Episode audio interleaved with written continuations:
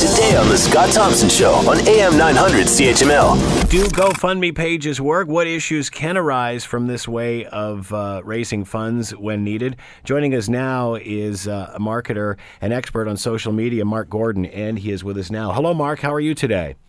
Good. Great to be here. Thank you for taking the time to join us. I went to this page on the weekend, and I think the initial post had been taken down, which inflamed a lot of people, but certainly there were all kinds of responses to someone who said something that wasn't very flattering on this page. Does that happen often? Do you ever see that?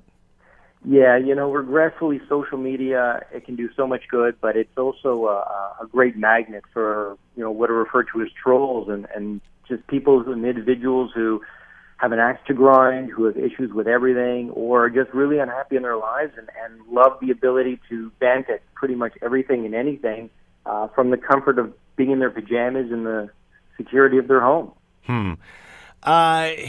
Whose responsibility is it to manage that? Is that the person who sets up the page? Is that the GoFundMe people? Well, that's a great question. It would be easy to say that it should be the individual who put up the page or put up the posting. Many would argue in the case of the Twitter, for example, when you get a lot of negative tweets or hate tweets or everything from racial or whatever, those kinds of messages posted, that really it should be Twitter that should monitor that. And the same goes for Facebook. And a lot of these sites do their best to take that kind of stuff down. But, at the end of the day, it's your post or your blog, or in this case, someone posting something on GoFundMe. And, yeah, regretfully, if something comes up and they can delete it, they certainly should. They'll see it before anyone else. How do these ways, means of raising funds, are they effective? How do they work? Is this a good way to raise funds in a short period of time?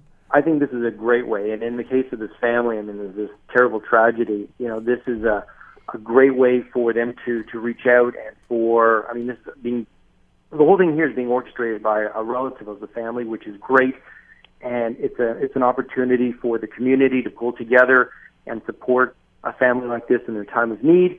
What's crucial here is transparency, and I think they've done a great job of that. It's being managed by a relative, which is always a good thing.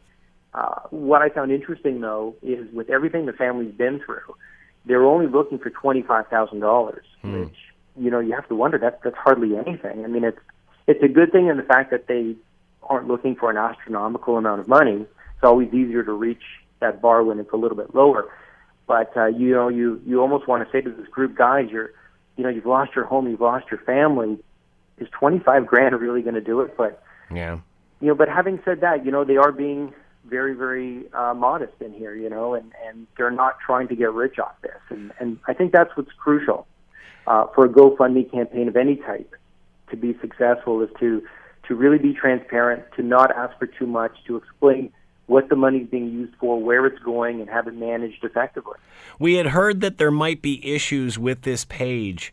And none of this has been confirmed, and we're actually trying to get a hold of GoFundMe to have this discussion. What is the criteria for, can anybody set one up for any cause?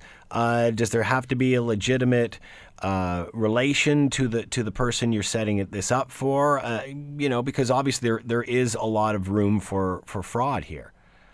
Yeah, there is. And, if you kind of go through GoFundMe, you'll see many, many instances of domestic issues where one parent will say, I'm going through this issue, I want to get my kid back, but I need a lawyer. Right. So can you throw some money in the pot to help me get a lawyer?